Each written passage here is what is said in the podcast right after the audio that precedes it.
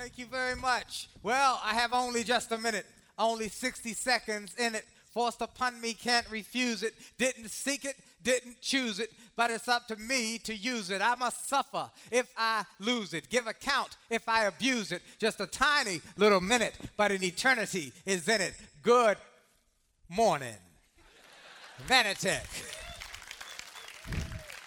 Well, ladies and gentlemen, my name is Willie Jolly. And before I get started, I'm going to ask, answer the question that's in the back of everybody's mind. Yes, that's my real name. I am a professional speaker. I speak to young people, to colleges, to corporations, trade associations, literally around the world now, about achievement. How to do more, how to be more, how to achieve more, and how to make it happen now. Have you ever wondered why some people can make a million dollars, lose it, make a second million, lose that, then make a third million while other people can't even make ends meet? Why is it some people, no matter what they touch, it turns to gold? Well, other people can work hard all day long and never quite hit the mark. Why is it? Well, the reason is because they know the recipe for success. Just as there's a recipe for making a cake of pie. Everybody in here knows somebody who makes great cakes and pies. And every time they make that cake of pie, it tastes the exact same way. Delicious. Someone else might come and taste that cake of pie, love the way it tastes, say, I'm going to go home and make one for myself. But they don't have the recipe. And they go home and they try and they fail. And they try again, they fail, and eventually they give up. But that's exactly what happens in life. Most people in life say, I want to be successful, but they don't have the recipe. And they go through life with a constant state of trial and error. They try this, they fail. They try that, they fail. And eventually, most people give up. Statistics show us if you take 100 people, start them out at the exact same place at the age of 19, by the time they are 65, one will be wealthy, four will be financially secure, 19 will still be working, and 54 will be broke.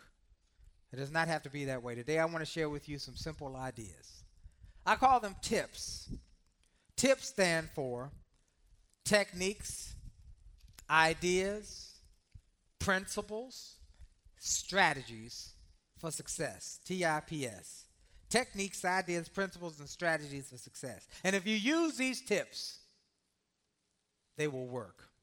Now, let me tell you a little more about myself. As you're told through the introduction and through the video, I'm a professional speaker. I travel around the world speaking. I write books. I have a syndicated radio show in America. But I haven't always been a speaker. I've only been speaking a, a, a little over a decade. Before that, I was a full time singer. I made my living singing. And even over here in Australia, many of you have heard me sing before. Haven't you?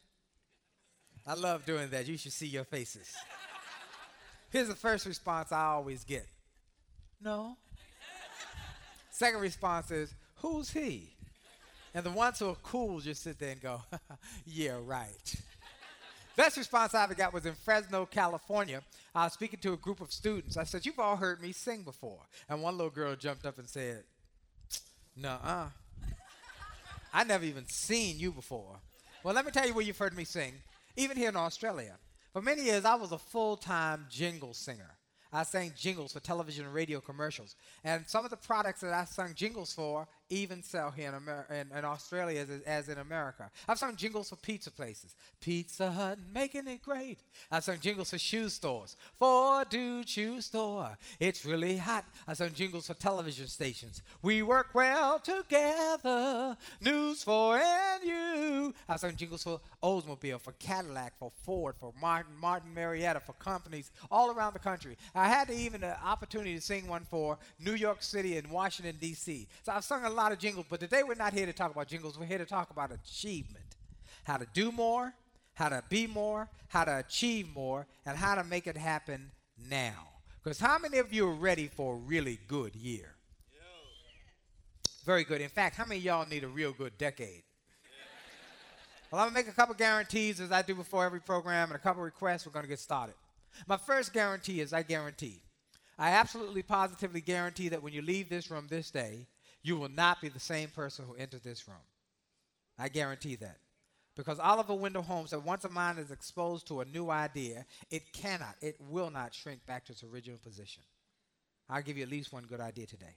My second guarantee is I guarantee if you use this information, you try it for 30 days, I guarantee within 30 days you'll see results. My requests are simple. If you like what I say, you think it makes sense, you think it has merit, then I want you to use it, share it, and tell your friends about it. But on the other hand, if you listen to me today and you don't like what I say, you don't think it makes any sense, it's a bunch of garbage, I respectfully ask you take every word I say, take it to your closest trash can, and throw it in the trash. My second request is this in this kind of environment, it's like a classroom. And what typically happens in a classroom is you have one person giving information to a group of other people. When the teacher finishes giving the students information, the teacher typically gives the students a grade. Well, today I'm going to turn the tables. I'm going to give you a bunch of information. But when I'm finished giving you the information, I want you to give me a grade. I want you to make up in your mind what grade I deserve, but I only want one of two options. I want either a pass or a fail. Nothing in the middle. Because I learned if you never, if you only settle for things like in America, we call them B's and C's and D's and F's and E's and A's. If you settle for anything less than the best, you will never reach your potential. So I'm encouraging you to always pursue excellence and not to settle for anything in the middle, either pass or fail. That's it. That's the deal with you? All right, last thing. When this is over, I want you to tell me whether it achieved the goal, that you felt something different, that you've grown, grown, or got some good ideas, because I'm here to help you to grow. I'm here not to impress you. I'm not here to make people think that, well, that's a great speaker, but that you've had a powerful impact. If that does that, then I've done my job, and I would like you to tell me when that's over. Now, now as I said, we've we've had a opportunity to come here from America to speak for you, and I know that this is a Saturday morning, and some of you had a lot of other things you could be doing here today. But I'm glad you're here. So what we're going to do is a little energizer to get your energy levels up so that anything that may come your way during this next hour, that you'll be able to take it, run with it, and maximize it. So I want everybody, if you would, to sit up straight, please. And I want you to repeat after me with confidence, enthusiasm, and excitement. I want you to get into it, get involved, and get busy. Don't worry about the person on your left or on your right, before you, behind you. Concentrate on yourself for the next few seconds, and we're going to take it to another level. Everybody repeat after me. Say, I feel good. I feel, real good. I'm wide awake, ready to shake, shake and bake, ready to learn, ready to burn, because I feel good, real good, real good, fantastic. I feel great. Now turn to somebody on your left and on your right and say, You got the right stuff, uh huh. Give yourselves a round of applause. Everybody make some noise. There you go. Very good, very good. Well, I'm honored to be here. I got in yesterday from a long trip from Washington, D.C. Now, anybody ever been to America knows that Washington, D.C. is on the other side of the country. So I flew for five hours to get to Los Angeles. Then I knew, flew another from Los Angeles to Auckland. That was 13 hours. Then a flight from Auckland to Brisbane. That was three hours. And then my friend, there's my friend over there, he was so kind to pick me up at the airport and, and bring us to Gold Coast. That was another hour and a half about. And, and then we had to wait for our hotel room to be ready. so it was about a 25 hour process. So we were a little tired. But I'm excited to be here today because I know that in this room are some people who are going to literally change the world. And if given the opportunity and the information, that things will never be the same. Now, I'm always excited about every audience, though. Every time I get a chance to speak, I'm excited. I'm excited because Simon picked us up and told us about this great group.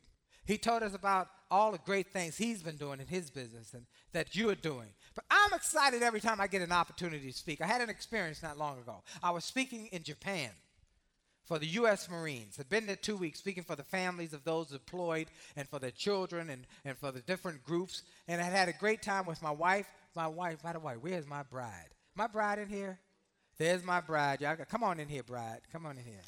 Walk, walk, quick, quick, quick, quick, quick, quick, quick.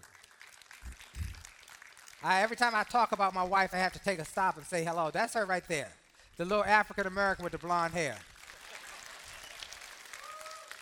Now, that's my bride. By the way, we're newlyweds. Y'all supposed to clap. Yeah, we're newlyweds. In, in June, next month, we'll celebrate 23 years of marriage. Now, you say, how do I call it newlyweds? The reason I call it newlyweds is because I still got the fire for her. I tell you. I would crawl over broken glass to get to that woman. You hear me? I love my wife. So I, I, my wife and I, thank you, baby. My bride and I were in Japan. And we had two weeks we'd been there, and it was time for us to go to Seoul, Korea. I got to the airport at the at the airport there in Japan, and I gave the lady my ticket. She said, "Oh, we've been waiting for you." I said, "What?" She said, "We've been waiting for you." I told my bride, I said, "Baby, we are doing pretty good." it must be because I'm the speaker, or maybe it's because I have a business class ticket. It's not first class, but it's business class. It's pretty good. She said, Let me get you quickly through security. She got us through security, gave the ticket to another lady who checked our bag. She said, Oh, we've been waiting for you. I said, Okay now. She got our baggage collected. She said, Now I'm going to take you to the VIP section. I said, All right now. And in order to get to the VIP section, we had to go down the front hallway where we came in. And as we were walking by the first lady who we had met, we were walking by, she was talking to somebody else now. And as I was walking by her, I heard her say to the other people, We've been waiting for you. I realized they said that to everybody. I got to the VIP room, it was everybody. It was a it was a rating room. They just called it VIP. They gave a few freshmen, refreshments, a few sodas, and then they took us said, We're gonna take you to the shuttle that will take you to the aircraft. I said, Very good. And they got us all together, first class, business class, close class, everybody on the shuttle together. And as that shuttle was about to pull off, though, something happened that changed my life. Those ladies that met today, from the first one to the second one, the third one, the fourth one, they ran.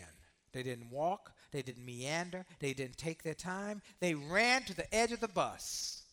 And as that bus was about to pull off, they bowed and said, Thank you for letting us serve you. I learned a valuable lesson that day, ladies and gentlemen. When we get to do what we do, when you get to do what you do for your customers and for your people in your network, when you get to do what you do, when I get to do what I do, it's not a job, it's an honor, it's a service. And service is the rent we pay for the space we occupy on the earth. So I begin this presentation by saying to all of you here today, thank you for letting me come to serve you.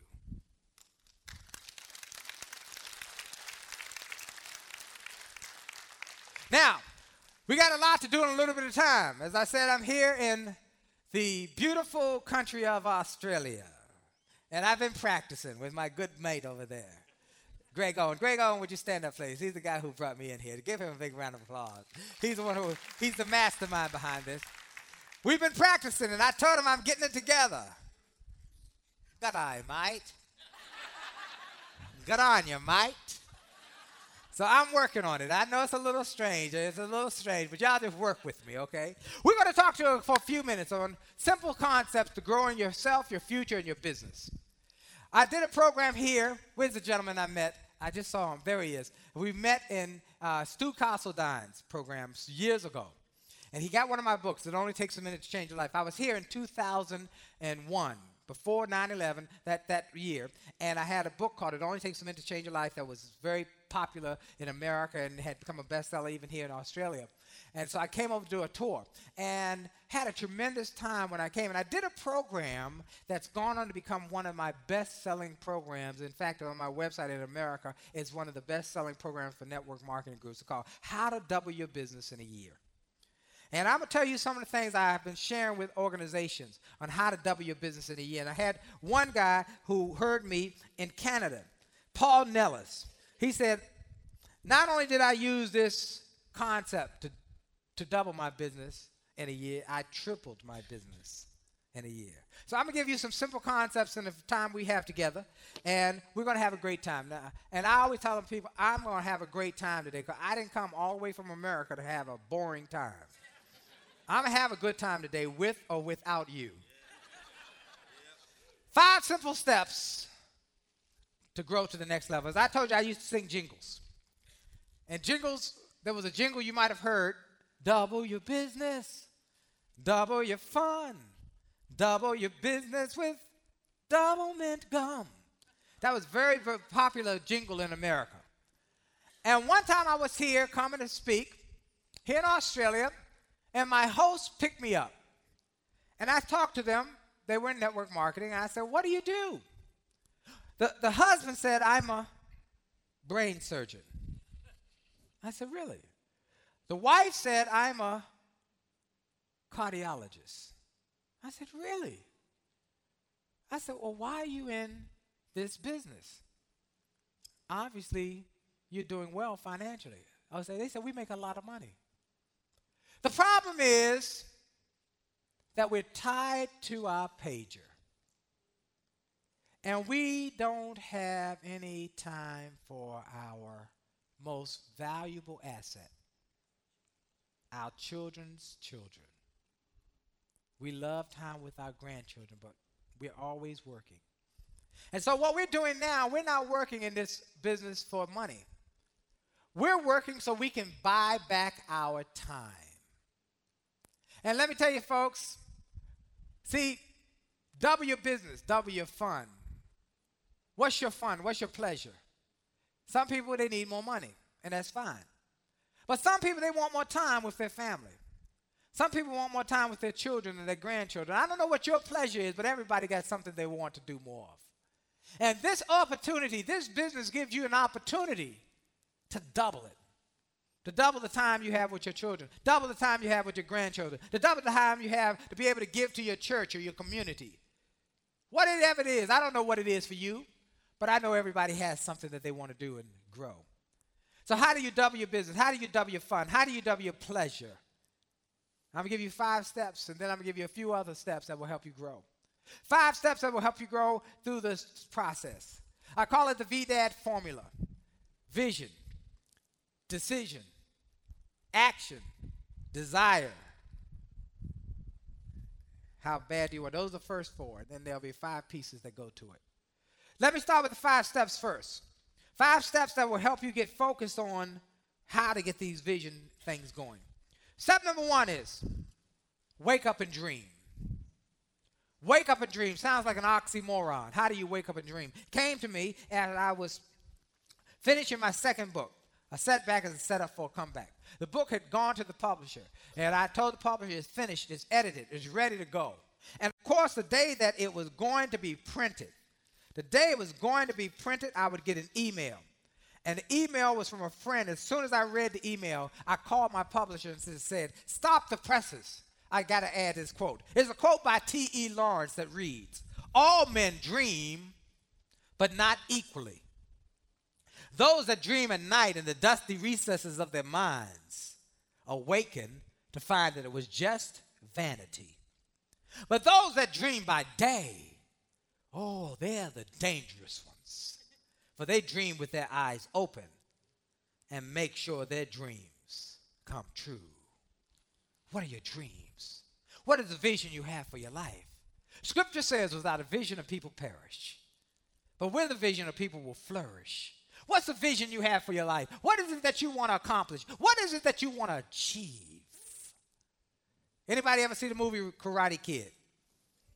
No, there was a little boy named Daniel who moved into a new area. He didn't quite fit in. One day he's riding his bicycle home, and, and, and the bullies jump out and attack him.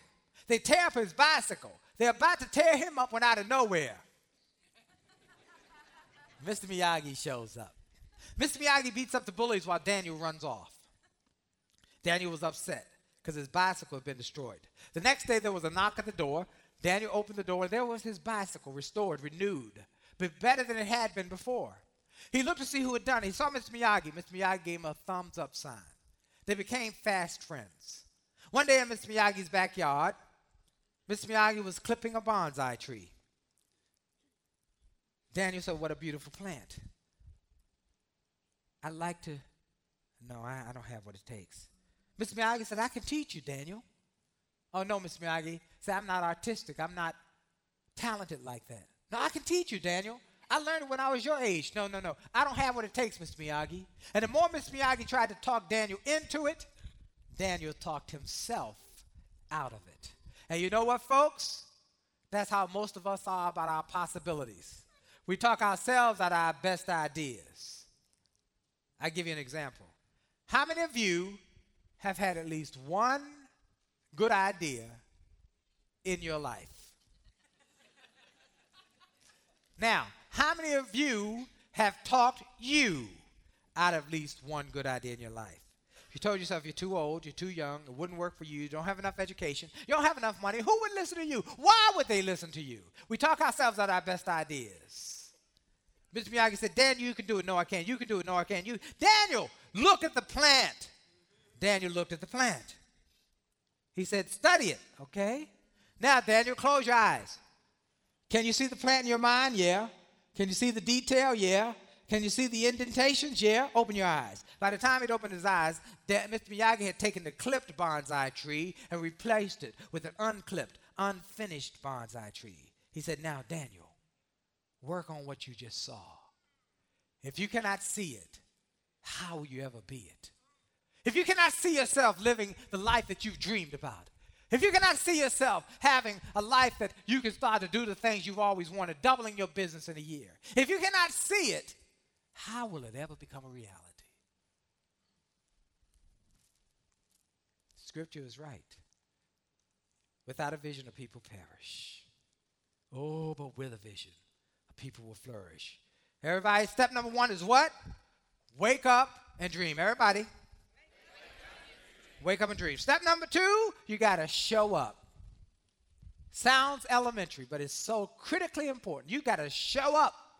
Show up with your stuff. Show up engaged. Show up excited. Show up and do more than you're expected to do. Give more than you're expected to give. Go further than you're expected to go. Woody Allen said 80% of success is showing up. And he was absolutely right. I know it's right. You got to show up. Show up and be excited about life. My friend Les Brown says it like this He says, If you do the things today that others won't do, you will have the things tomorrow that others won't have. You got to show up. Had an experience years ago. I was on tour with Les Brown and his wife, then wife, Gladys Knight. Now, everybody knows Gladys Knight. Even here in Australia, you know Gladys Knight, don't you? Yeah, everybody know Gladys Knight. In fact, you can go out in, America in the cornfields of Idaho. The farmer know Gladys Knight and the cow know Gladys Knight. Everybody knows Gladys Knight. Well, this is Gladys Knight, and I'm on tour with her, and I'm nervous. And before every show, I'm nervous, I'm nervous, I'm nervous. So I'm in the green room, flipping the channels to make the time go fast. Is it my time to go on stage yet? No. Is it my time to go? on? Not yet, Willie. Is it my time? No, not yet, Willie. Uh, uh, uh, okay, and one day I'm flipping the channels and, and, and an infomercial popped up on the screen. And I looked and I couldn't believe it. I knew the lady on the television. I turned up the volume. She was selling tapes on how to have a successful relationship. She had become a relationship expert. I said, how in the world is that lady on television selling those tapes? I know that lady. She's been married five times. Les looked over me and said, The reason she on television because she showed up. Folks, I found out something about life. You got to show up if you want to be successful. You got to show up. Statistics, statistics show if you just show up in life, you get the opportunities 80% of the time. Now, if you show up on time, you get the opportunities 85% of the time. You show up on time with a plan, you get the opportunities 90% of the time. Show up on time with a plan and implement that plan, you get the opportunities 95% of the time. Show up on time with a plan and implement and execute that plan with excellence you get the opportunities 100% of the time. First thing you got to do, you got to show up. My son, last May this time, I would not have been here with you. Because last May this time, I was in Williamsburg, Virginia, where my son was graduating from the College of William and Mary, America's first college where Thomas Jefferson went to school. And he was graduating. Very difficult school. Now, the first two and a half years, three years, he struggled. He almost got put out of school because it's a tough school. But after his third year, he came home on a roll. I said, Son, I'm so proud of you. I gave a big hug and a big kiss. I said, Son, I'm so proud of you. What was the secret to your success? He said, Dad, I listened to your tapes and showed up to all my classes. Everybody repeat after me. Say, if you want to go up, then you got to show up. Step number one is what? Step number two is what? Step number three, you got to stand up. You got to stand up. You got to become a stand up person. Martin Luther King Jr. said if, if you don't have something you're willing to stand for, you'll fall for anything. You got to become a leader of one. Before you can lead many, you must be able to lead one self. I love this little quote in one of my books. It says, He who knows not, and knows not that he knows not, but thinks that he knows, is a fool. Leave him alone. Now, he who knows not and knows that he knows not is a child. Teach him. Now, he who knows but knows not that he knows is asleep. Wake him. Oh, but he who knows and knows that he knows and uses what he knows is a leader. Follow him. There's a leader on the inside of each and every one of you. Each and every one of you has the leadership seed within you to grow your business, to make a difference, to be a, play, a, a powerful, impactful person in your communities. But many of us don't realize that we have that leadership seed within us. And we let it lay dormant because we don't realize how much greatness we have within us. And I'm saying to you, there's a leader inside of you, but you must be willing to develop that leader. See, most people think, well, most leaders are born. No, no, no, no. Most leaders are not born, they are developed. See, leaders are like diamonds. How many of you have like diamonds here? How many of you like diamonds? Now, you like the little teeny weeny ones or ones so big they need a crane to lift up your hand? Now, diamonds are not born diamonds. A diamond is born a piece of coal, an ordinary, everyday piece of coal that gets separated from the pack. It goes through a transformational process. There's some change, some challenge, some adversity, some difficulty, some pressure. But when that piece of coal comes through that pressure cooker and that transformational process, it is no longer a piece of coal, it's a diamond. There's a diamond on the inside of each and every one of you. I believe when a baby is born and the doctor slaps it on the behind, he doesn't say, oh, put this one over in the leadership group. No, he says, this baby has potential.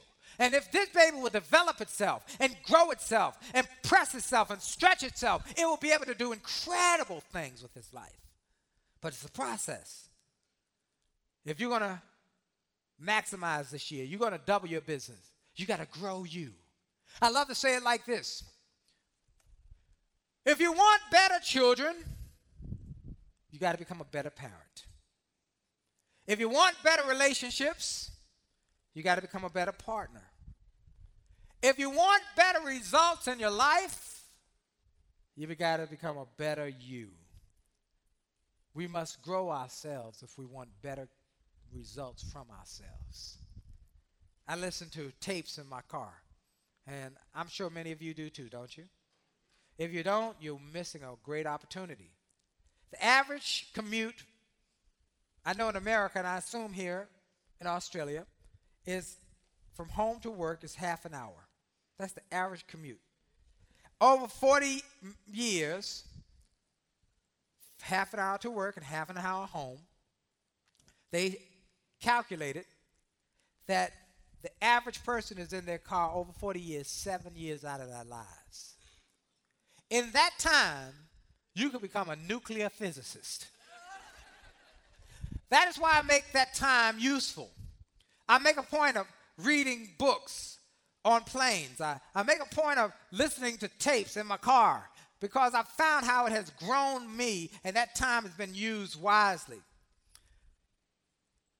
Jim Rohn, the great philosopher, says it like this about growing yourself. He says, if you ever go into a million dollar home, a $10 million home, you ever go into a $10 million home, it always has a library. Now, the person who bought that $10 million home, did they buy it because it has a library? Or did their library allow them to buy it? Benjamin Franklin said the greatest investment one can make in oneself is what you pour into your head. Because the pennies you pour into your head will produce dollars you can pour into your wallet. What are you reading? What are you listening to? What kind of library have you invested to? Are you investing in yourself? Are you growing yourself? I'm glad you're here to this day at this seminar. How many know some people who need to be here today? But they didn't want to invest in themselves.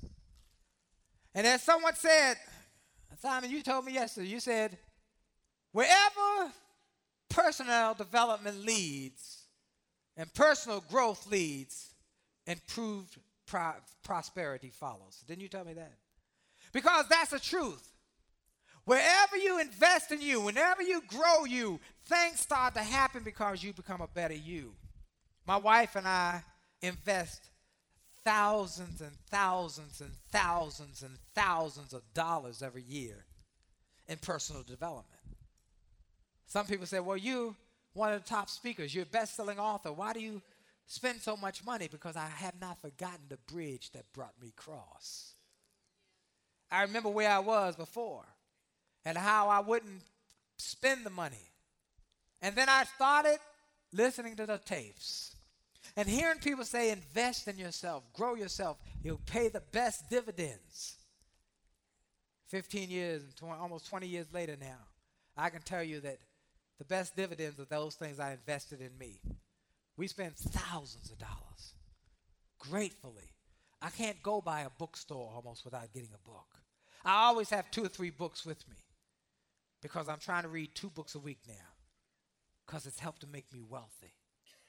I'm saying to you, invest in yourself. I'll give you a great story. A couple years ago, I was asked to be on the Ricki Lake show. I don't know if they show that here in Australia. They say they're going to do a positive show.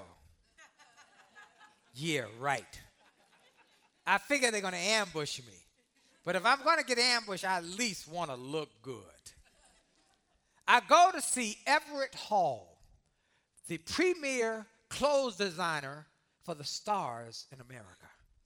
I'd seen him on television, and I wanted one of his suits for this television show. His shop was not too far from my office, so one day I took the trek to get to his shop. I got to his shop and I walked in, and he was there. I couldn't believe it. I walked over to him. I said, Hello, Mr. Hall. My name is. He said, You're Willie Jolley. I said, You know me. He said, Your books and tapes have changed my business. I said, Really? I got kind of impressed with myself. I told him about the television show. He said, I got the perfect suit for you. He went and got this beautiful black suit. He put it on me and it made me look real thin. You know, I like that suit. He went away to get the measuring tape. I looked at the price tag $5,000. He came back. I said, You ever loan out your suits for television? He said, We'll take care of that in a few minutes. He did the alterations. And then he went over to the cash register. He said, Come on over, Mr. Jolley. I walked real slow. I got over there and he said, Here's what you owe me. I looked on the receipt. It said, No charge.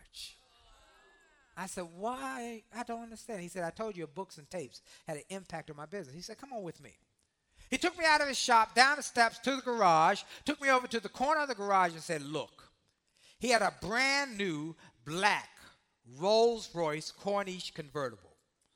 I said, You got that from reading my book? I said, I'm going home read my book again. But I looked in the back seat of his car. He didn't just have my books and tapes. He had Les Brown books and tapes, Zig Ziglar books and tapes, Brian Tracy books and tapes. He had a whole back seat of books and tapes because he understood the principle. Your input determines your output. Garbage in. Folks, if you're not taking time to grow you, if you're not investing in yourself, if you're not going to seminars, getting the books, getting the tapes, then you're not seriously pursuing excellence to help you go to the next level. If there's anything I've learned, that the greatest investment I've made in myself is better than any stock market because I found it was true. The pennies I poured in here poured dollars into here. Wake up and dream. Show up. Stand up. The next one is step up. Step up to the plate and give your best shot. And do it on a daily basis. Step up to the plate and swing for the fences. Now, I know that baseball is not a big sport here in Australia. Y'all uh, do football, soccer as we call it. You do cricket. You do uh, rugby. But in America, baseball is a big thing. Now, baseball is a, is a place where people are always trying to strike you out. And your job is to hit the ball. The greatest have been the ones who always swung for the fences. Hank Aaron hit more home runs than anybody else. There's a guy now who recently did it, but Hank Aaron was well known for hitting more home runs than anybody else. But did you know that he had twice as many strikeouts as he had home runs? But every time he stepped to the bat, he gave his best shot. He knew he'd strike out sometimes, but he kept swinging for the fences. There's a lesson there. See, there's a quote that said, Don't let the fear of striking out keep you from swinging for the home run. There's a home run in your business, but you got to keep asking people. You got to keep talking to people. There's a home run in your opportunities that will change your life. There are people who you know who need this product. There are people who you know who need this opportunity. But we're afraid that they'll say no. And we're afraid we'll strike out. So we don't ask when one of those people will be the one who's the home run hitter. I'm saying to you, keep striking, swinging for the fence. Even if you strike out, keep swinging because there's a home run about to come. Now, understand as you step to the bat, you swing for the fences. Sometimes things will go different than the way you planned them. Don't let that stop you. I wrote a book, and I write books on what happens when life doesn't go the way you planned it. Now, my first book actually was called It Only Takes a Minute to Change Your Life. Great book of one minute motivational messages that will inspire and encourage people to just go another level, like this one. Today's step for success is that we must see every day as an opportunity that demands that we give our all, do our best. We must see success not only as a destination, but also as a journey that's constantly filled with adventure and challenges. And if we're willing to meet those challenges, then we can live life to the fullest. Friends, every morning in Africa, a gazelle wakes up and knows it must run faster than the fastest lion or it will be killed and eaten.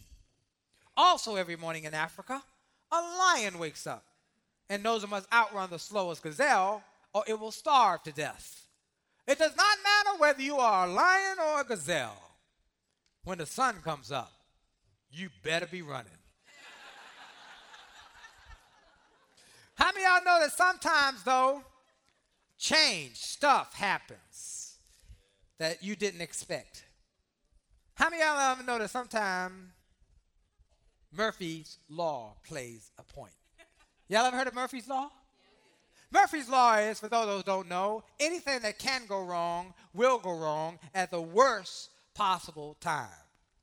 Well, let me let you in on a secret, everybody here.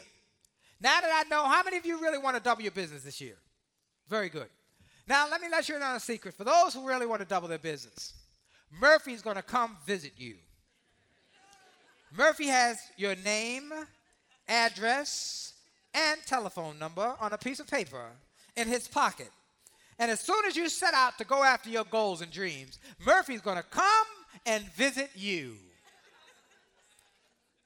In fact, I was speaking in Virginia one time. Man came up to me after my speech. He said, Murphy doesn't come to visit me, young man. Said he got a room at my house.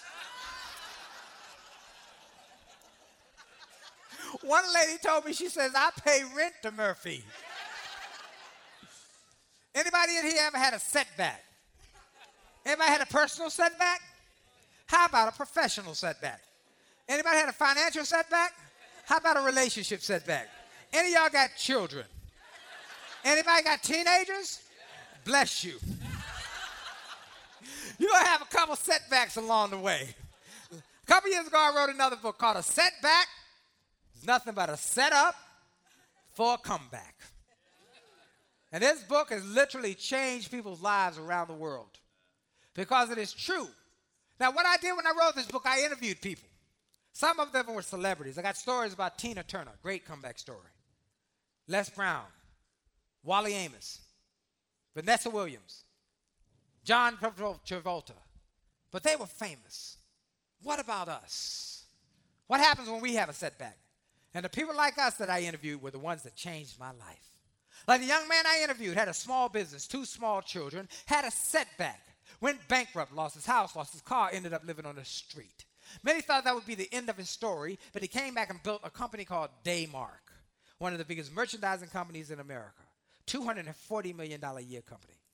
Or how about the ninth grade math teacher I interviewed, Mrs. Doris DeBow, who was told one day when she went for her medical checkup, ma'am, we're sorry to tell you, you have terminal breast cancer.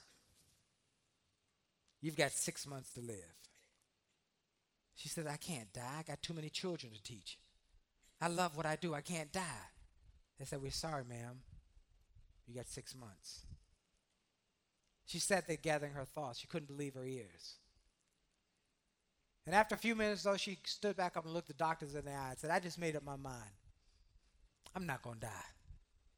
I'm going to live for at least 25 more years because I've got too much to do. They said, We're sorry, ma'am. The tests are conclusive. You got six months. They sent her home to die. Well, I'm excited today to say that lady is now at 30 years and counting. She has beaten cancer four times. I recently celebrated her 82nd birthday with her.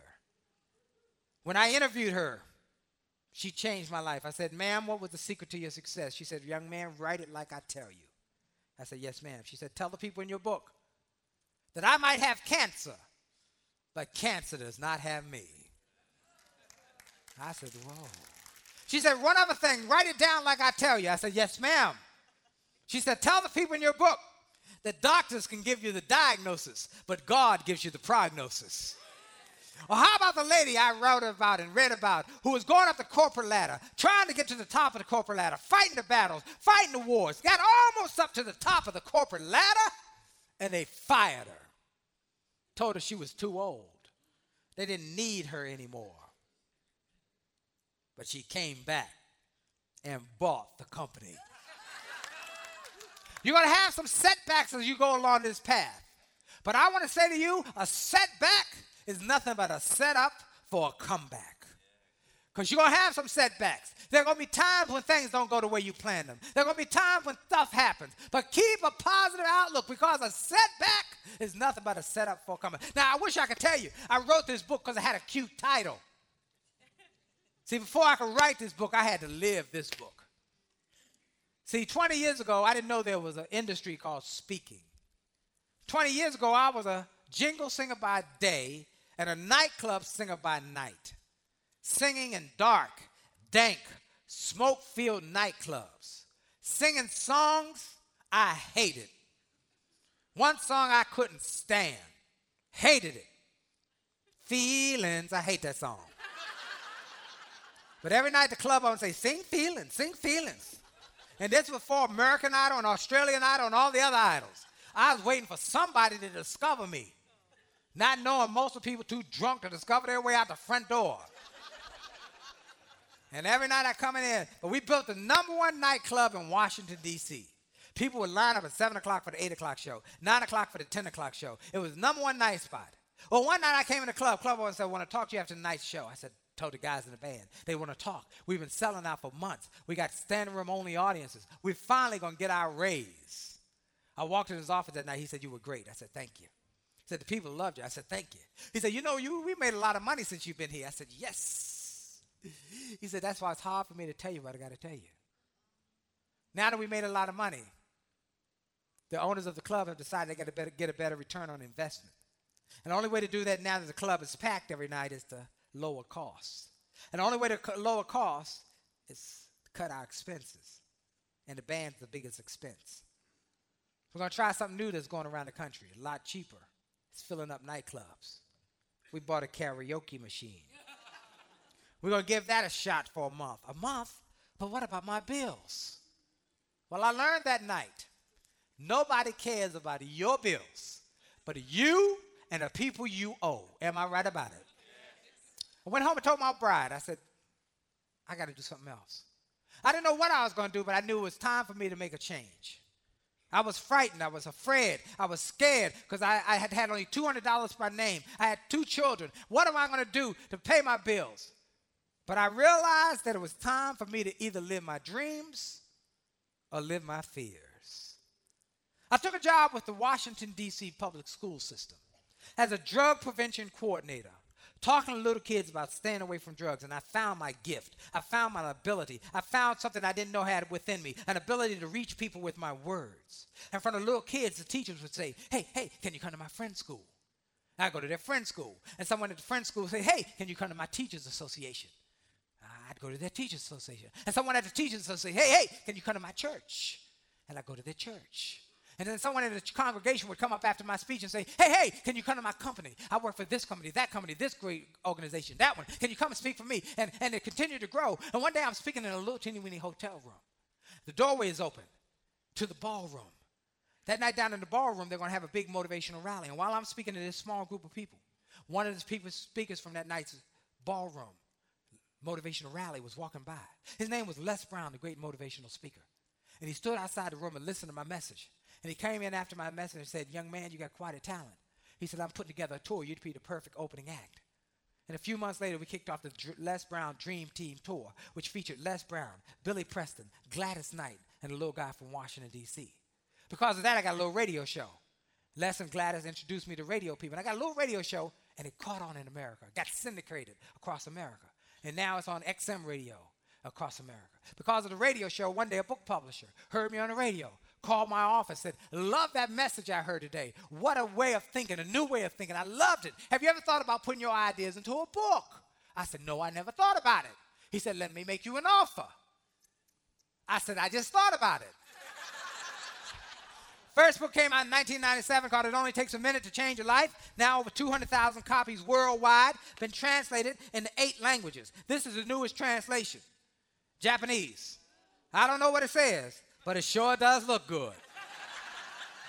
Second book came out in 1999, a, a setback, a setup for a comeback. It too is in multiple languages. This is the French version, bonjour.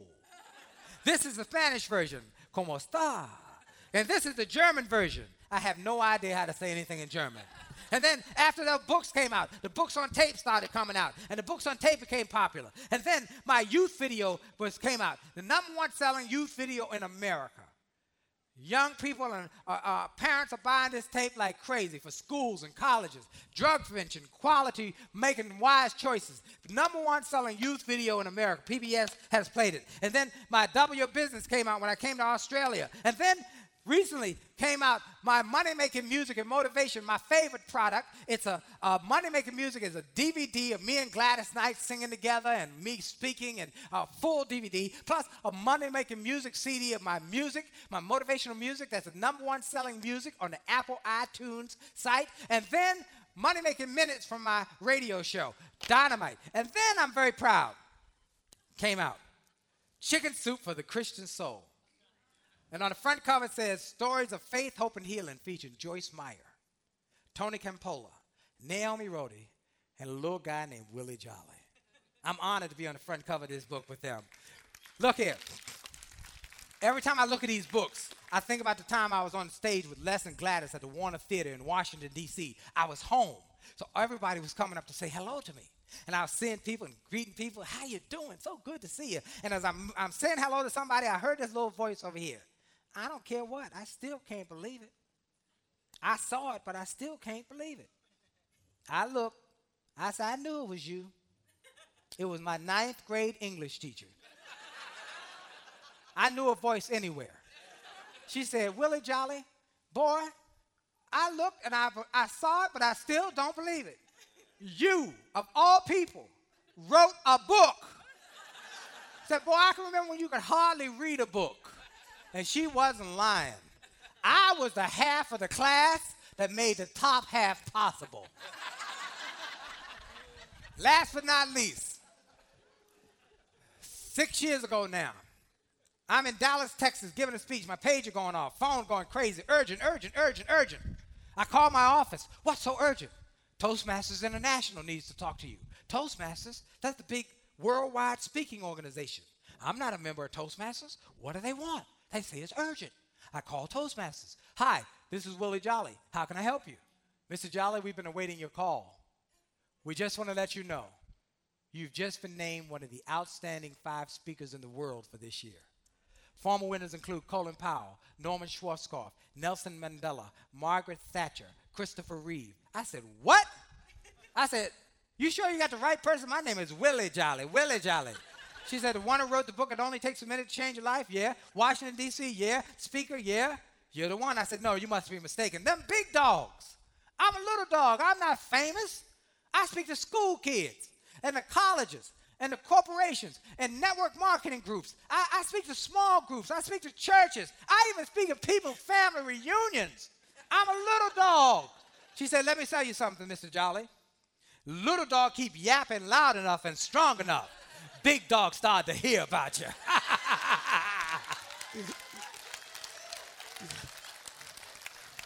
Moral of the story, ladies and gentlemen, just think if I'd never gotten fired and replaced by a karaoke machine. Everybody repeat after me. Say, change, change. is good, good. When, your attitude when your attitude is great. Say it again. Change, change. is good when your attitude is great. See, what stops most people from being successful is attitude. Most people say, well, my attitude is fine like it is. And as soon as I hear somebody say that, my response is beep, beep, beep. Let me get away from them as quick as I can. Because, see, ladies and gentlemen, your attitude is never good enough. You must work on your attitude every single solitary day because your attitude is being impacted every day by the bad news you wake up to. Most people wake up in the morning, they get up, they go to the bathroom, they wash their, they brush their teeth, they wash their face, and then they turn on the television or a radio.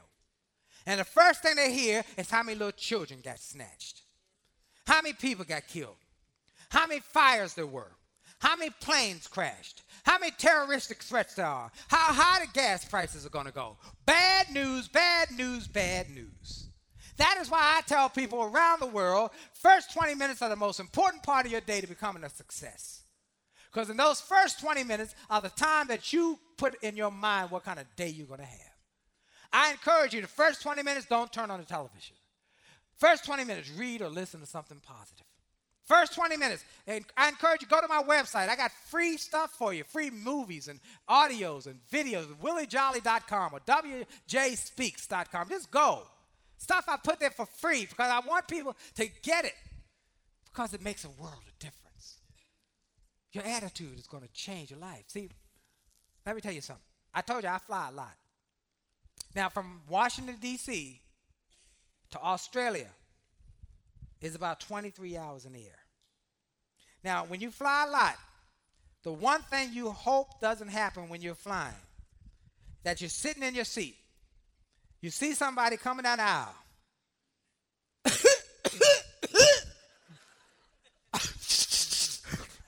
That's the one. Please don't let them sit next to me. That's all I say, please. But let me tell you something. I I would much rather be on a plane for 23 hours with somebody who got an infectious flu than be around a negative person for one hour. So, see, if I get the flu, I'm only down for two weeks. But if I'm around a negative person, they may steal my dream for a lifetime. Be careful who you hang around with. Make a commitment that you hang around with only quality people. People who will encourage you, who will inspire you, who will tell you on the tough days, yeah, it's going to get better. We all have tough days. Don't worry, I got you covered today. You need somebody to encourage you that, okay, you had somebody said no, somebody let you down. Perfect who, who you were expected to do great things. They said they were going to be there for you, but they rejected you and let you down. Don't worry, because the best is yet to come. I was on a plane one day. I was new in the speaking business. I had been struggling with my business. Anybody ever struggle with your business? I was wondering how I was going to keep the lights on in my business, how I was going to keep the phones on. I'm struggling, begging for somebody, praying for somebody to finally give me a speech. I'm new. Finally, somebody calls and gives me a speech. Orlando, Florida. I'm so excited I don't know what to do. I don't know what to do. So I, am excited. I'm so excited. I'm so excited. I'm so excited. And and I get to Orlando. I give the speech. They give me my check. I look, I say, fantastic. I get on the plane on my way back home and I look at the check again and I get depressed. Because I looked at it and realized that money was already allocated. It was already gone. Anybody ever got money and before you could spend it, it was gone? I'm depressed. As I'm sitting there there's an older gentleman across the aisle from me. We strike up a conversation. He must have sensed that I was struggling. He said, Young man, I'm going to ask you a question. He said, How old do you think I am? I looked at him. I said, I think you're about 60 years old, sir. He smiled. He took off his glasses. He looked me in my eye. He said, Young man, I'm 88 years old.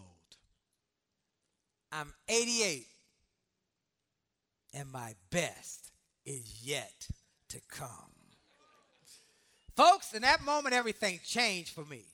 Because if an 88 year old man could see that his best days were in front of him and not behind him, then what did I have to whine and cry and complain about? What did I have to worry about? If he could have that kind of optimism and that kind of attitude, why was I crying? And I got a new attitude and I went home and I got busy. I got on the phone and I started making sales calls. And when people would say no, I'd say next. And they say no, I'd say next. And I keep going until somebody said yes. And I kept going and asking people, give me a shot. Let me speak for you. I'll do my best. Let me come and give your people a message. And it started to change and started to grow. And things started to change because somebody inspired me that the best was yet to come. I'm saying to you here today, no matter what you're going through, no matter what kind of challenges and changes, no matter what kind of problems and situations have come up in your life, no matter what your age or your situation or your problems or your issues, I don't care. I'm saying to you, without a question of a doubt, your best is yet to come. It's all about your attitude. It's all about your attitude. Wake up and dream. Show up. Stand up. Step up. And the fifth one is think up. Make up your mind to win. How many of you want to win? Okay, very good. Now, most of you raise your hands because you do want to win. Problem is, you've been conditioned that to want to win is not a good thing. We've been conditioned since we were children, everyone in this room, that you should not want to win all the time. Once in a while is okay, but you shouldn't want to win all the time. How can I tell you you've been conditioned? Finish this thought for me. You can't have your cake and why not? Because your mama told you that. And who told your mama? Her mama. And who told her? Her mama. I'm doing a program next week with Stephen Covey, the author of Seven Habits for Highly Effective People. And he taught us that we got to think differently, a new paradigm. See, why can't you have your cake and eat it too? Why can't you take a picture of the cake? Why can't you freeze a piece of the cake? Why can't you simply make another cake? You win some, you. Ah, why is that? Because somebody told you that. But Covey teaches us in the seven habits of highly effective people that those who are the most effective, those who are most productive, those who have the greatest performance, those who are the most impactful have learned a principle, a paradigm called win win. If I can help you win more, I win more. If I can help you win more, I win more. If I can help you win more, I tend to win more. So my first thought is how can I help you win? Because if I can help you win, I'm going to win more. Zig Ziglar says it like this If you help enough other people get what they want, you get everything you want. Start helping more people to win. When I started developing that mindset, getting more winners in my corner, people who I help to win, then I tend to win more. And I learned that it's okay to win.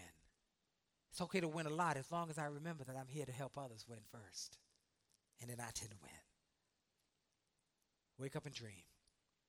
Show up. Stand up. Step up. Think up. Make up your mind to win. Think forward. Think up thoughts. I told you there are four other little things I'm going to give you vision, decision, action, and desire. These things that I've found that have helped people to double their business in a year. Vision. We've talked about the fact you got to have a big vision.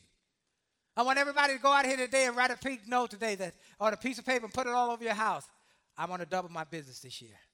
I'm going to double my business this year. I'm doubling my business this year. Start thinking what it would look like to double your business. Start thinking what your bank account would look like when you double it. How many more people? I want you to have my goal when I come back again to visit y'all next year that there'll be so many people in this room that they're open both sides. Because everybody in here is going to go out and double their business. It's going to be so big that they might even have to bring in chairs and have every seat in every space and every floor place open up for people. How many want to see that kind of growth? Then you got to believe it. You got to see it. okay. You got to see it first. Vision. You got to see it. You got to see it. Got to see it. Second, you got to make some tough decisions. Tough decisions. Now, decision is taken from the Greek word to cut. You make an incision, you cut in. You make a decision, you cut off. If you're going to have the best year of your life, you're going to have to make a decision to stop hanging around with negative, small minded, itty bitty, petty thinking people who are always telling you what you can't do. You just got to leave them alone. And unfortunately, some of them are in your inner circle people who you love. And they love you too. They're not trying to be mean spirited, they just happen to suffer from possibility blindness. You're going to that, that meeting again? You spending your money. How many y'all heard it? Come on, I know y'all heard it. Why are you spending your money going over there? You know you're getting in too late. Oh, it's just this. It's this. Negative. You got to leave them alone. Let them be negative by themselves. Somebody asked me, well, what do you do if they're in your family? I say, Learn to love them from afar. I know negative people will kill your dreams. When I was in the ninth grade, I used to play trumpet with a band. And every day I play that trumpet, and my, my parents would say to me, Why aren't you singing with the band? You sing at home, you sing at school, you sing at church. You, you should be singing. I said, You think? Yeah. Okay, okay, okay.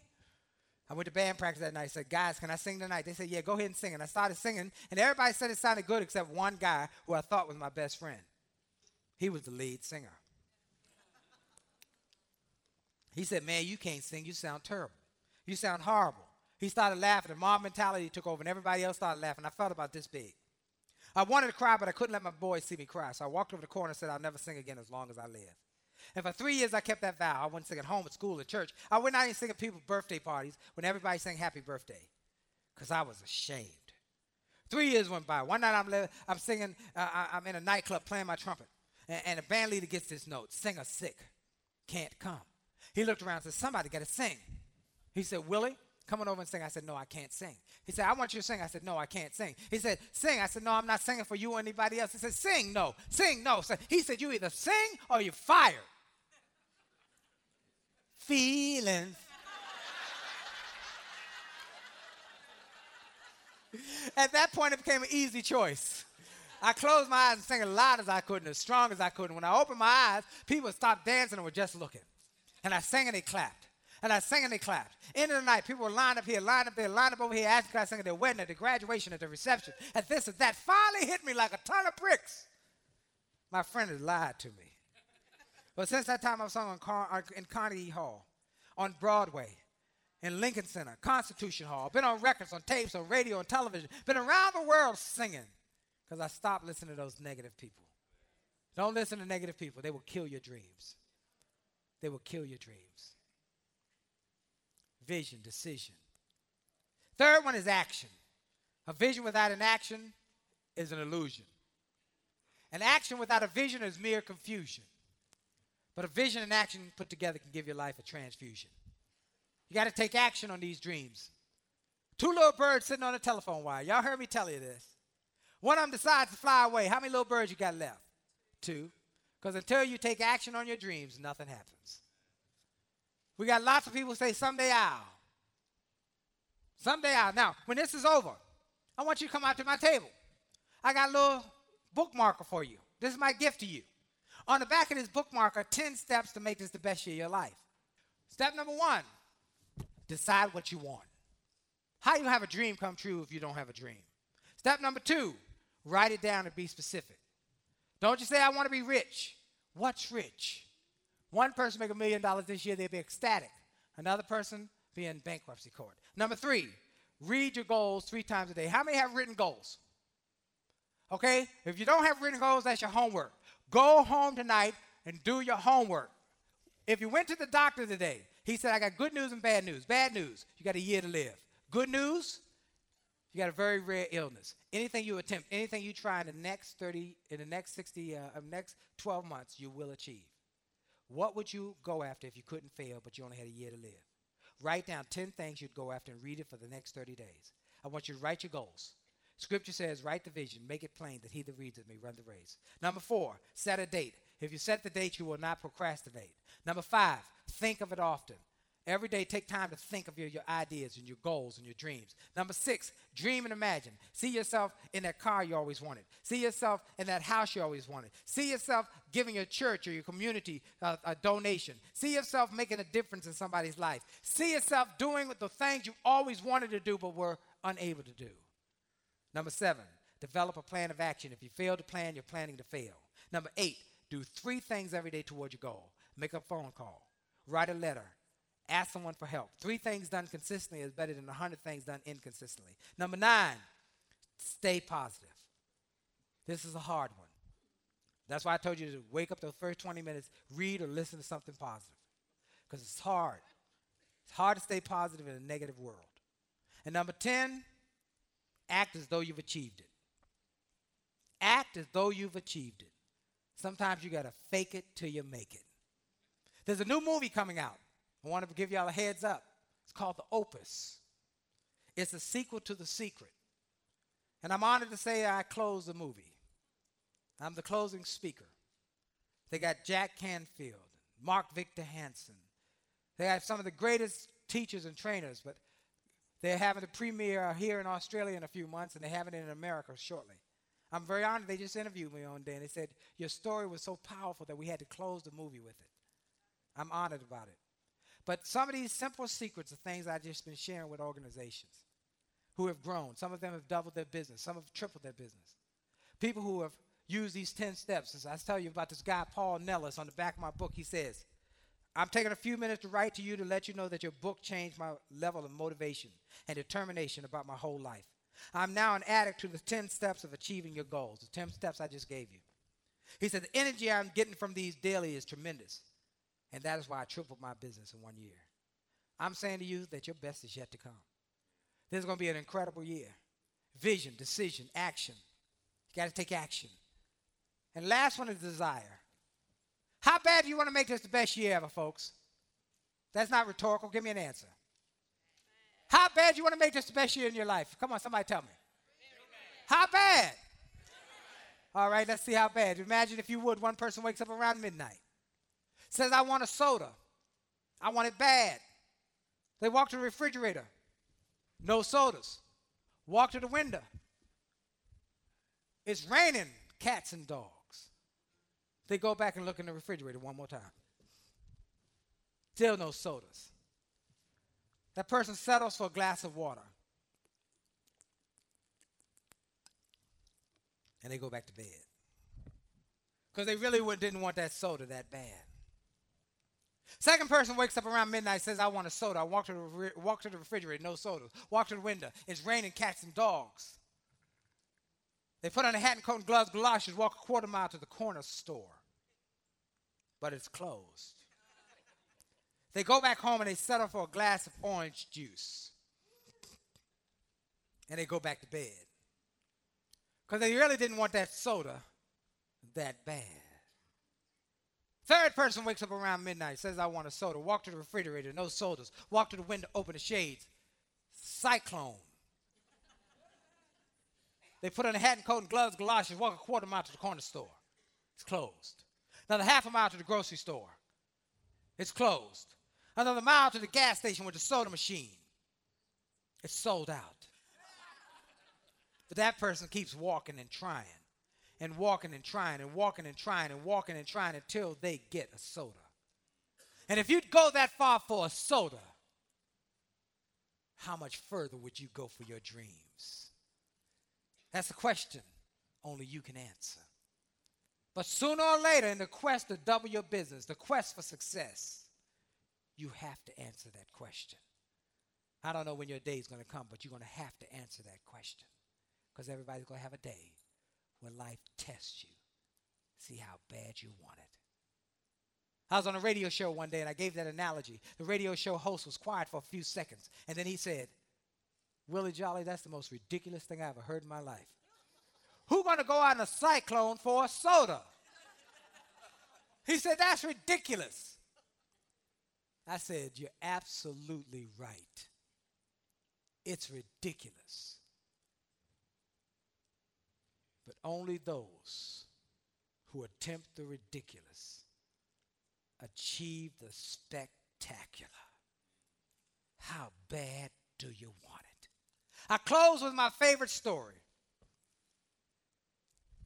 Imagine, if you would, the year is 1944. The campus is Morehouse College in Atlanta, Georgia. It's hot, sweltering day in Atlanta. There's a knock on the door of the president. His name is Dr. Benjamin Mays.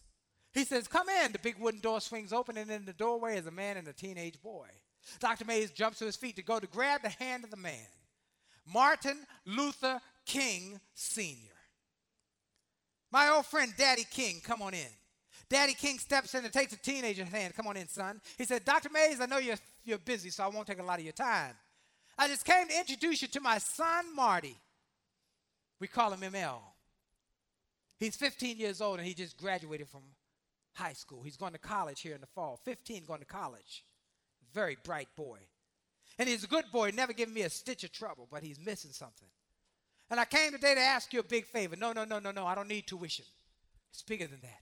No, I don't need room and board. It's more critical than that. I came to ask you, would you teach my son how to dream? Big dreams. Please teach my boy how to dream impossible dreams. And Dr. Mays took on the task. And he gave young Marty a piece and said, Young man, read this piece every day and it'll change your life. And young Marty read it every day and it changed his life. And one day I got hold of that piece and I started reading it every day and it changed my life. And I put it in my book and people started emailing me, said, I read that piece, it changed my life. So profound, yet so simple. It simply reads, It must be born in mind. That the tragedy of life does not lie in not reaching your goals. No. The tragedy lies in not having a goal to reach for. It is not a calamity to die with your dreams unfulfilled but it is a calamity not to dream. It is not a disaster to be unable to capture your ideals, but it is a disaster to have no ideals to capture. It is not a disgrace not to reach the stars, but it is a disgrace to have no stars to reach for. Not failure, but low aim is sin. Ladies and gentlemen, I want you to know I came this way today because I know in this room is somebody who's ready to go to the next level. I want you to make a commitment that you're going to show up, stand up, step up, think up. I want you to have a vision, decision, action, desire. But most of all, I want you to wake up and dream. To dream the impossible dream. To fight the unbeatable foe. To bear with unbearable sorrow. To go where the brave dare not go. To right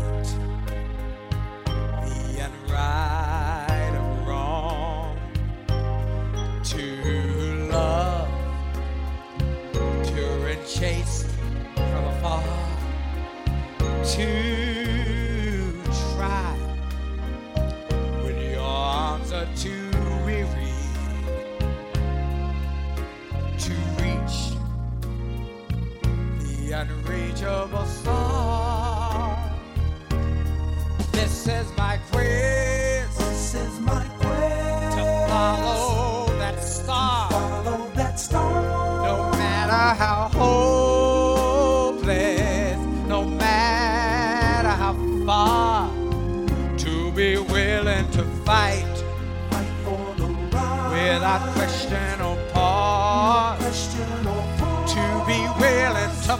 march into hell for heavenly cause.